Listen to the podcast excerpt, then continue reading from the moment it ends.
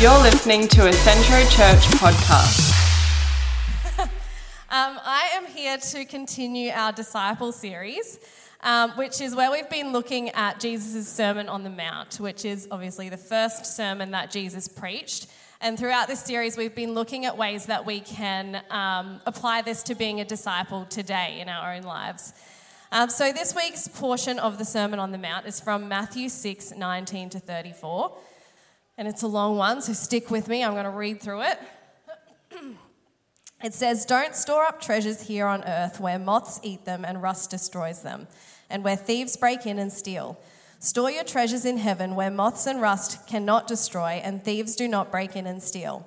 Wherever your treasure is, there your, the, the desires of your heart will also be.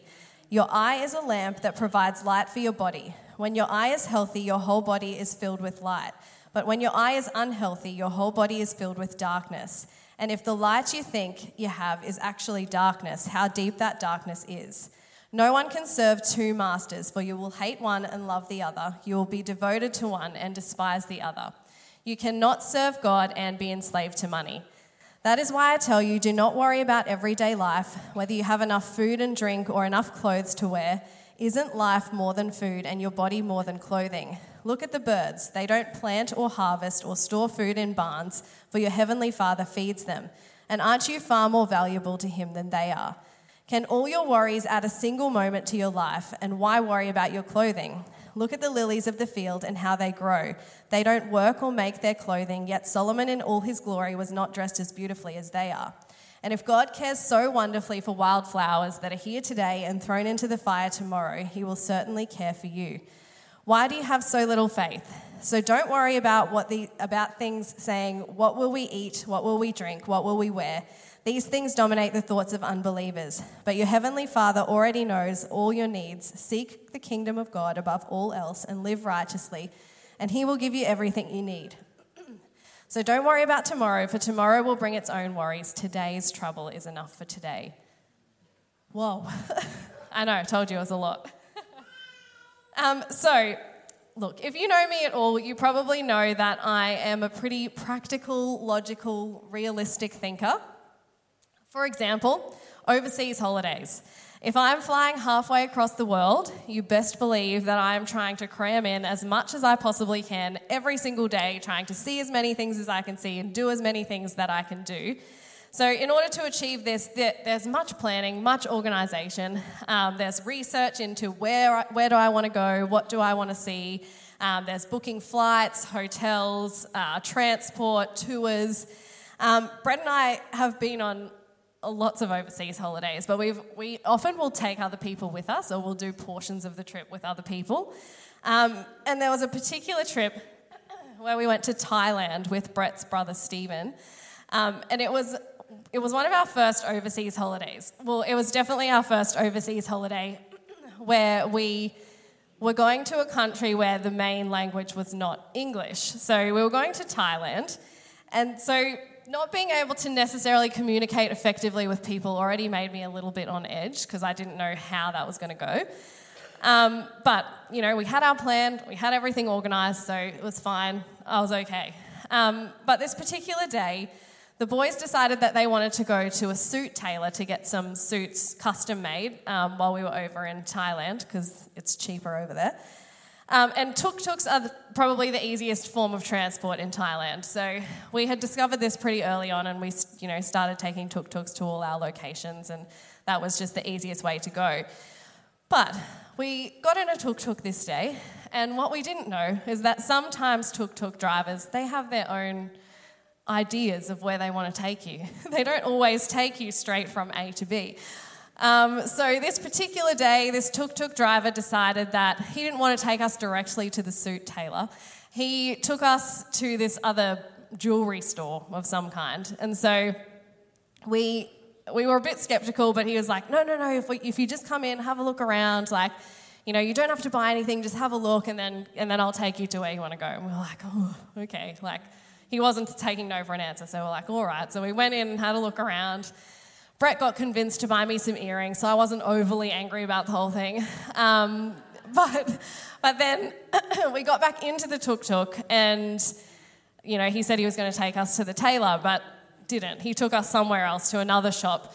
And what we didn't know was that sometimes tuk tuk drivers, they have they have deals with other um, companies or other stores that if they take tourists, you know, because you know what, unsuspecting tourists, um, to these different locations and get you to buy things, then they actually get a commission of the, the things that you buy. So we decided after the second stop at a random store that we weren't supposed to be going to that we were not going to go any further with this tuk tuk driver because we didn't know how many other stops we were going to have along the way. so we ended up just leaving, not going into that store, and just saying, okay, never mind, see you later, don't worry about it. Um, however, then we got out, like we left this tuk tuk driver, but then we'd been driving a fair amount of time, so we had no idea where we were how far away from our hotel we were or how far away from the actual tailor where we were supposed to be. We, we literally were just in the middle of nowhere in the back streets of Phuket somewhere. Um, Stephen thought this was fantastic. He thought this was, this was the greatest possible thing that could have happened to us because, you know, this is what travel's all about. You wander the streets, you, you find where the locals eat and where the locals hang out. And, you know, that, this, is, this is the dream. This is what we're going to do. We're just going to have a wander and see, you know, see what we can find. For me, that was not okay. That, that was not okay at all. That just made me so anxious and so stressed because I was like, we don't know where we are. We don't know how to communicate with these people. We don't know how to get back to our hotel. We don't even know where the nearest tuk tuk driver is. Like, we were just literally in the middle of nowhere. So, Stephen and I had this massive argument in the back streets of Phuket somewhere, yelling at each other. I'm crying, trying to figure out, like, well, I don't know where we are. I don't know what we're doing. I'm pulling out my phone trying to figure out, like, on the map, where are we and how do we get somewhere familiar? Like, I, I just, it wasn't, it wasn't for me. But for some people, that is what travel's about. So they, that, you know, it is about traveling the streets and, and finding the places where the locals eat and hang out. But for me, not so much. I'm definitely not the spontaneous type. I like to know where I'm going and how I'm going to get there and exactly why I'm going there. Another example of this is when I was learning to drive. Now, before I start this story, I would like to preface it by saying I love my parents dearly, with all of my heart. I appreciate all the things that they do for me. But I'm not sure that either of them had the ideal attributes required to be a driving instructor. Becky? Becky knows this. Jari even knows this. I I, um, my mum, she likes to call the shots. She likes a little bit of control. And sometimes with her sitting in the passenger, passenger seat, you'd swear she was going to put a hole in the floor with her imaginary brake foot trying to control everything.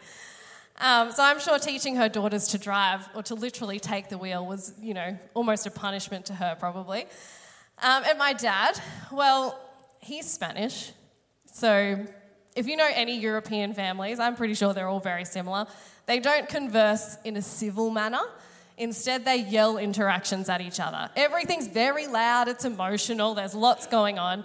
Um, and, you know, it doesn't matter whether they're happy, sad, or somewhere in between, the volume levels are always at an all time high. Now, I really do love my parents, and I do feel like I kind of have the right to poke fun at these attributes that they have because I think they have both most definitely passed those on to me. And needless to say, I will not be the one teaching my son to drive when that day comes. That will be a Brett job. Um, but this particular day, um, my parents decided that my dad would be the better choice in teaching me to drive. So this was right at the beginning of my driving journey, and I was learning to drive a manual car. So, if any of you have ever driven a manual car, which I'm sure you have, it's it's not easy to begin with. It's not, it's not a skill that's just, you know, you just pick it up and off you go. It's, there's a lot of bunny hopping, there's a lot of stalling the car, there's, it's just, it's not pretty to begin with. It's very frustrating and there's lots of stuff going on that you have to think about the whole time. Um, so, you know, I was very frustrated with the whole process initially. But we kept trying and we kept trying, and my dad actually remained very calm about the whole thing, which I was surprised about. Um, but finally, I got the hang of taking off the car smoothly. Like, finally, I just, you know, I, I got it and we're okay. And so we took to the streets. Now, it was a quiet street, so it was, a, it was one of the back streets in our um, suburb. And there was no cars around, it was very quiet. I got the hang of driving and I was starting to feel very confident. I was just driving along, you know, doing my own thing. Like, yeah, I, finally got this. Like, this is awesome. I can do this now. Like, I think we're good. Um, driving along, and all of a sudden, I'm feeling great. But then my dad just screams, Stop! at the top of his lungs, like, just screamed at me to stop. And, like, the very obedient daughter that I am, I did not stop. I continued to drive and instead of stopping, yelled, Why, why, why? And I'm looking frantically around trying to find a reason why I need to stop. So that's, that's an insight into my brain. I, I don't like to do things just because we should do things. I like to do things because there's a reason for it, and I like to know what's the reason, what am I doing, and why am I going there. So, all that to tell you that when I look at this scripture that we're looking at today, I only got through about the first two verses before I had questions. So the first two verses say, Don't store up treasures here on earth where moths eat them and rust destroys them, and where thieves break in and steal. Store up your treasures in heaven where moths and rust cannot destroy and thieves do not break in and steal. So, my first question was, What are treasures in heaven? And then, why do I want them? So, why, why do I want to get treasures in heaven? Sorry. My voice is a bit crazy today. Um, so, from those questions, I think we can pretty confidently say that we can define treasures on earth. That's a pretty simple one. You know, although they might be a bit different for different people, I think we can all agree that we're talking about material things that we as humans place value on. So, things Things like technology, cars, jewelry, clothing, properties, furniture. For me, I think it's probably clothing.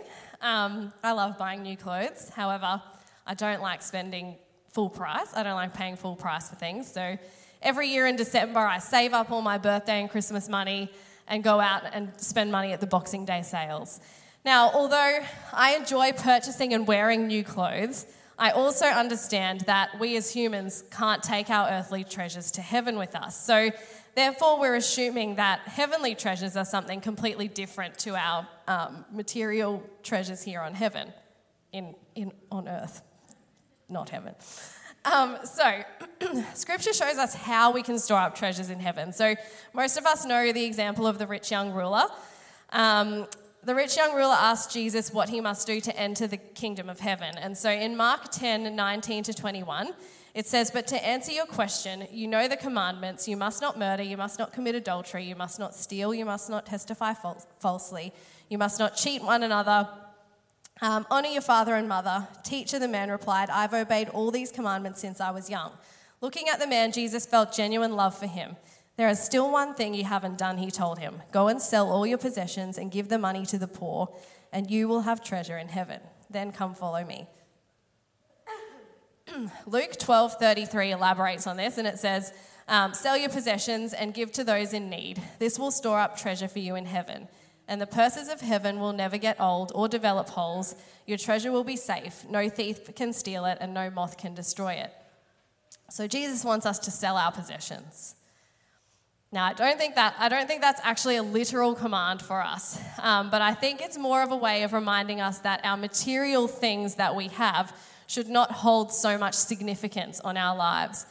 Um, but that's not where the statement finishes. He doesn't just say, "Okay, sell your possessions, and then you can you can have treasures in heaven." He then asks us to give of, of those treasures. So he asks us to give to those in need. So it's not just about removing the sense of value that we've placed on these material things.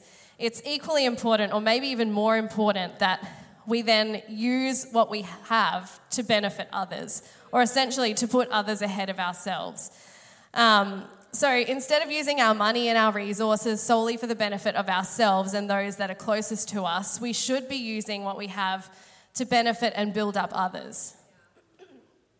Okay, so we know how we can store up treasures in heaven, but we still don't know what the treasures are. So stick with me.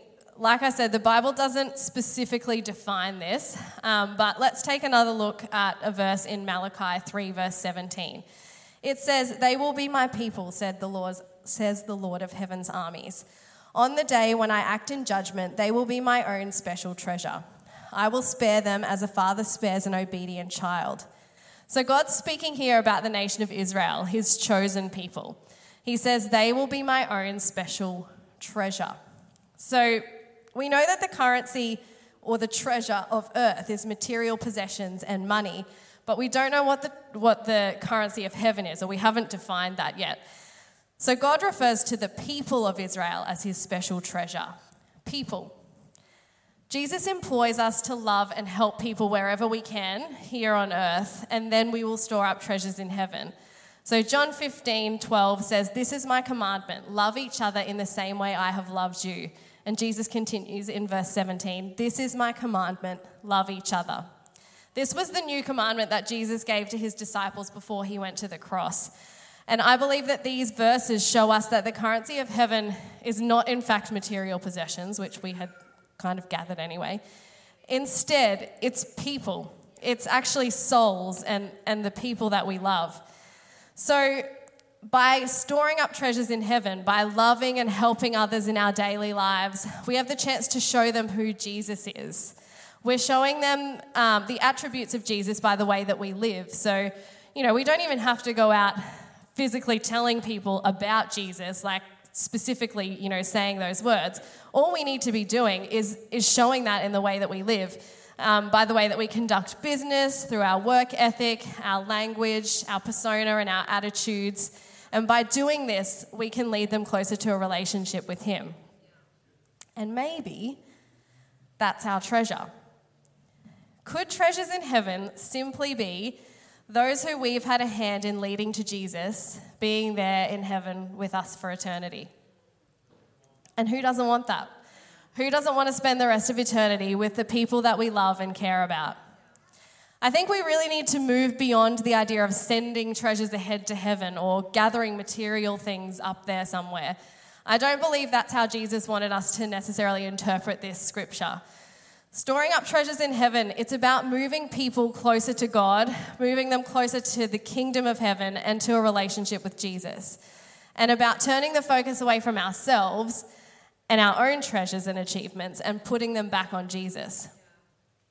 So, to put that into practice, I think we need to ask ourselves how am I utilizing my resources to position others to receive from God?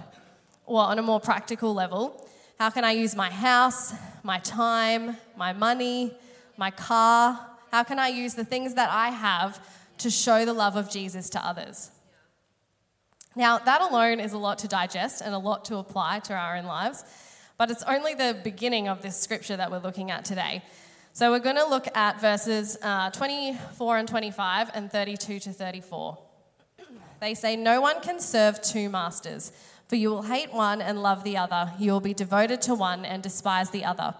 You cannot serve God and be enslaved to money. That is why I tell you do not worry about everyday life, whether you have enough food, drink, or enough clothes to wear. Isn't life more than food and your body more than clothing? Seek the kingdom of God above all else and live righteously, and He will give you everything you need. So don't worry about tomorrow, for tomorrow will bring its own worries. Today's trouble is enough for today. All right, everyone? So don't worry. Don't worry about it. You'll be fine. no dramas. Cool. Like, we're all good with that. Um, I think we're all, we all know that that's definitely easier said than done um, because we're living in stressful times, right? There's lots going on at the moment. There's COVID happening, there's wars going on. We live in a stressful time. Which, when we actually take a moment to think about it, it almost doesn't make sense to a degree. Compared to how things were when these words were written, um, we're actually so much better off these days. When Jesus walked the earth, people worked for very little money. They had to make their own clothes, they had to toil and um, harvest their own food. Women didn't really have a recognized place in society, so I probably wouldn't be up here talking to you. Um, mental health wasn't something that was recognized as a priority. Today, we have structural houses, we have easy access to clothing, we have fast food, free healthcare. We even have access to an income without employment if we need it. Yet somehow we're still anxious, worried, and stressed. And why is that when we live such privileged lifestyles? Why is it that we're so stressed and worried all the time? I think as a start, it can be because a lot of these privileges that we have in the everyday, they come from, well, they appear to come from the world and the currency of it, from money. And sometimes it can almost feel like money is what supports and provides for us. Think about it. This morning, I woke up in my nice, cozy, warm bed. I turned on the light, I had a nice warm shower, got dressed into my clothes, ate some breakfast, got in my fueled up car, and then I drove here to, to be with you guys. And what got me all those things? The electricity, the groceries, the clothing, the fuel, money. So, money is what gives us what we need to survive in the day to day. Money keeps a roof over our heads, it keeps our families fed and clothed, pays for our petrol to get around. And I think that makes it very easy for us to sometimes be super reliant on money. And sometimes it even becomes like our fallback or our safety net for how we're living. Now, I know you're all still wondering why my dad told, told me to stop that day in the car. You're all, you're all dying to know, aren't you? um, in actual fact, there was no reason my dad asked me to stop that day. There was nothing immediate, there was no immediate danger, nothing happening. It, he was actually trying to teach me a lesson when he asked me to stop the car. You see, as a learner driver, we're taking steps to ensure that we know how to drive the car. So we're, we're working on the abilities of driving. We're working on steering the car, we're learning when to brake, when to accelerate. Um, you know, we're focused very much on the abilities and the intricacies of learning the basic skills of driving. And because we're so focused on those smaller things, sometimes we don't see everything else around us. So, as a learner, you're required legally to have an experienced driver in the car with you. This side, um, this side. Um, and that person, they already possess the skills to drive. So, they, they know how to drive a car. They're well on top of that. They, they know the basic skills of driving. And yes, they're there to teach you those skills, but I think even more importantly, they're there from a safety perspective. They're there to see the bigger picture. They might see something that you as a learner haven't got the ability to see, or, or you may have just missed something along the way because you're so focused on the intricacies of driving. So, you know, they might see a car coming at a roundabout or a person trying to cross the road, a cyclist or a red light. Um, these are things that as a learner we might miss sometimes due to our focus on the, the immediate things that we think will protect us, like the brakes. Um, and I think sometimes we might do this in our lives too. We put our trust and our faith in things that we think are going to keep us or our lifestyle safe. Things like superannuation. We spend years and years and years of our lives working and working to build up this superannuation so that when we retire, we can live a certain comfortable lifestyle. But what happens if your superannuation fund crashes? Where, where does our safety lie then? because you know there's always a possibility that the things and the people of this world might fail us.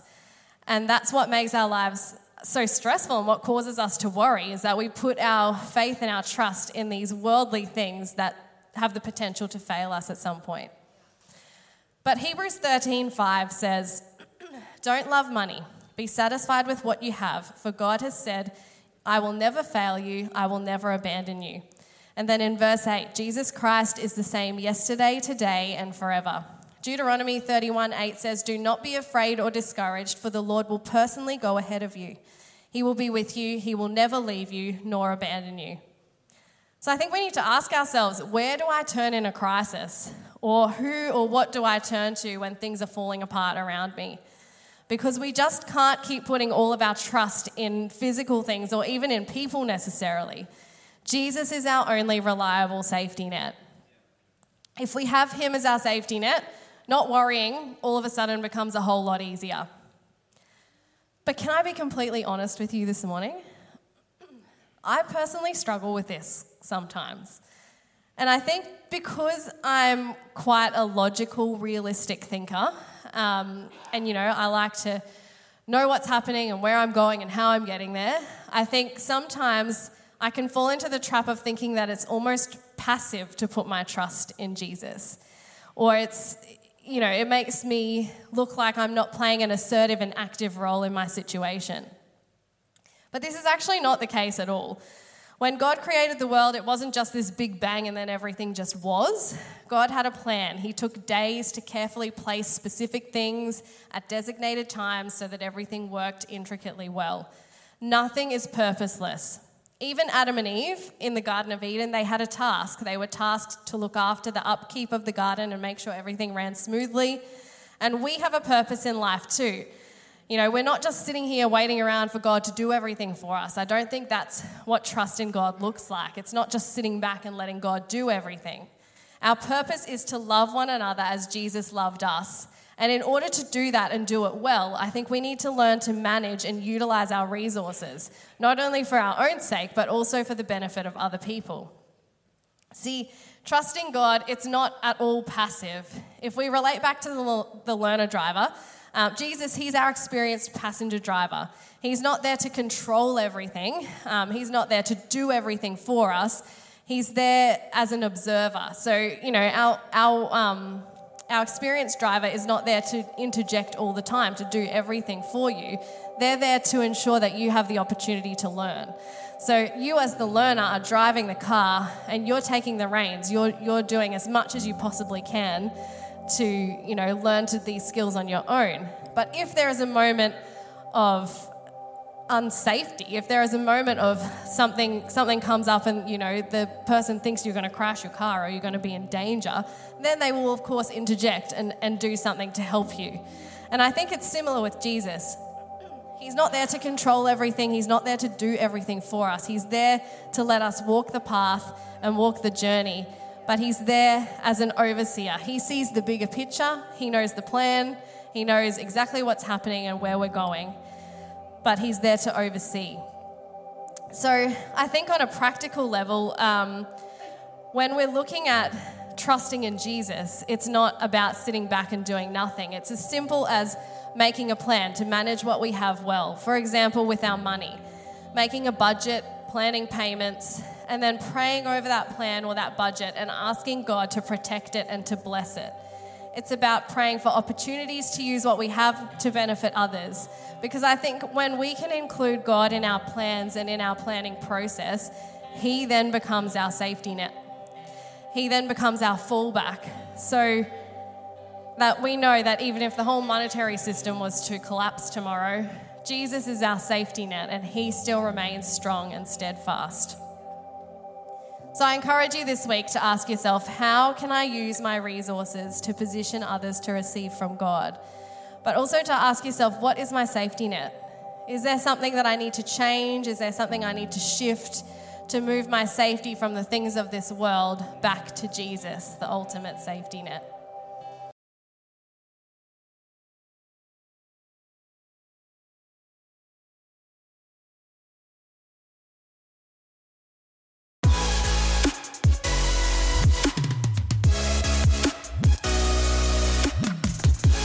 You for listening to this podcast.